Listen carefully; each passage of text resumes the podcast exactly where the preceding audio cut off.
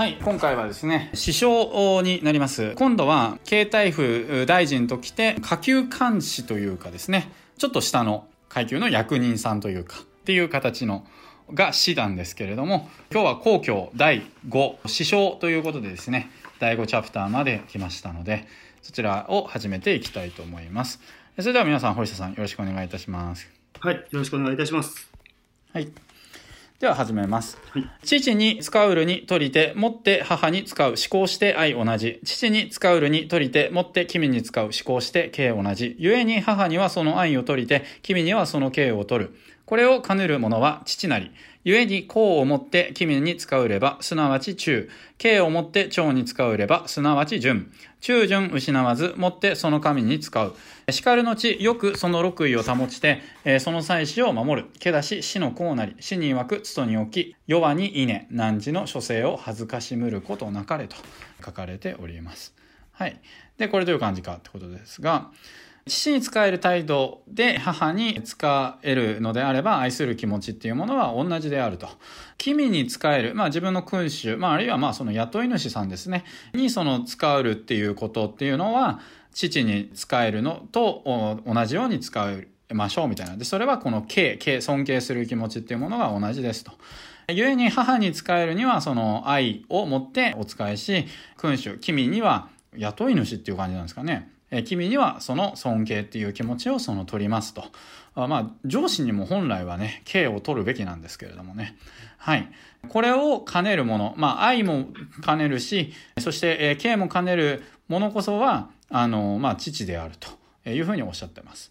えー、故に、えー、功をもって、えー、君に、えー、使えれば、それはその中節の中、忠義の中ですね。父に仕える子を持って君主に仕えれば君主に対する忠義の気持ちの忠っていう徳にもなるし尊敬の気持ちを持って自分の年配者の方にお仕えするっていうことをすれば順なり順という徳ですね。敬うということです。そして忠と順。忠義の心とその純の気持ち、その年配者を尊敬するという、その気持ちを失うことをなくしてですね、その自分の上司、目上の人にあのお仕えする、まあ、この中の気持ちと純の心を失うようにして目上の人にお仕えすると。そういったことをすることであなたはその自分の地位だったりだとかそういったものを保つことができてあなたのその子孫とか妻子とかを守ることができます。これがまあ下級監視の項であります。で、まあ、この司教に言うに曰くはですね、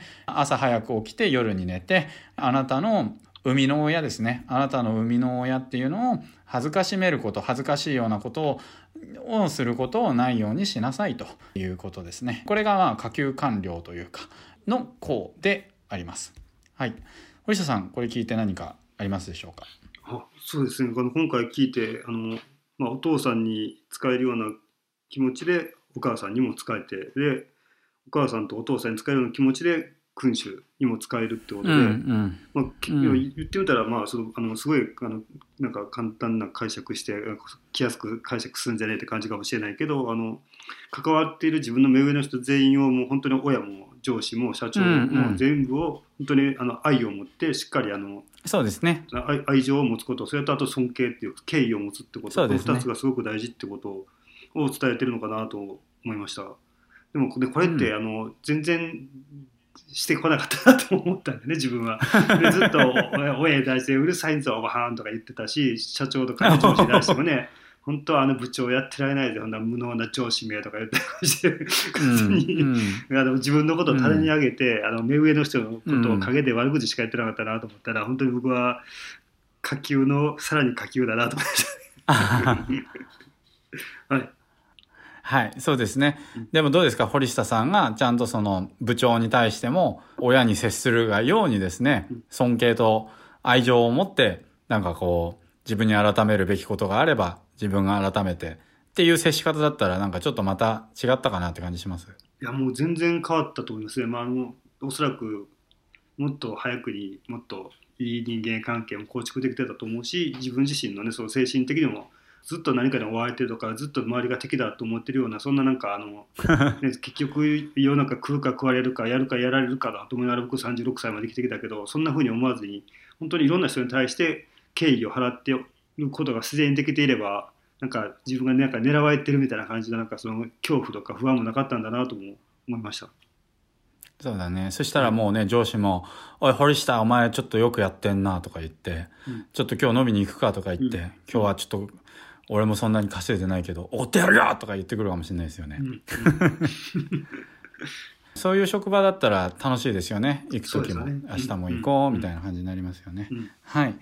まあ、これも、なんかやっぱりその、まあ、僕たちはやっぱりそういう、あの、気持ちで、あの、目上の方だったりとか、あの、役職が上の方だったりとか、あの、接するべきだと思います。努力するべきだと思います。で、目上の方も、そのね、下の人たちがそういう気持ちで接することができるように、その仁義の道を持って努力をする。その苦しくなっても仁義の道を取れるようにするっていうことを、やっぱりやっていくっていうことをすることが、なんか、いい社会になっていく、本当に基本原理なんじゃないかなと思いますので、えーまあ、目上の立場にいる方もですね、あるいはその自分が上に仕える方がいる方もですね、まあ、個を大切にして、皆さんでより良い社会一緒に作っていけるようにしていければと思います。